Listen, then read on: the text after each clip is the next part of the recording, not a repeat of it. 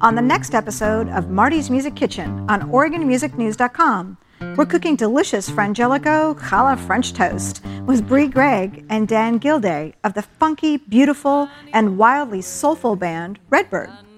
And this is a song that's all about how we work super hard to get to some place in life, and then when we get there, we realize that it didn't matter at all. The only thing that matters is the loved ones in your life and living right now in the present moment. Listen and learn as we discuss the challenges of juggling family and successful careers in music. Join us for a special live performance and a great conversation to follow on Marti's Music Kitchen.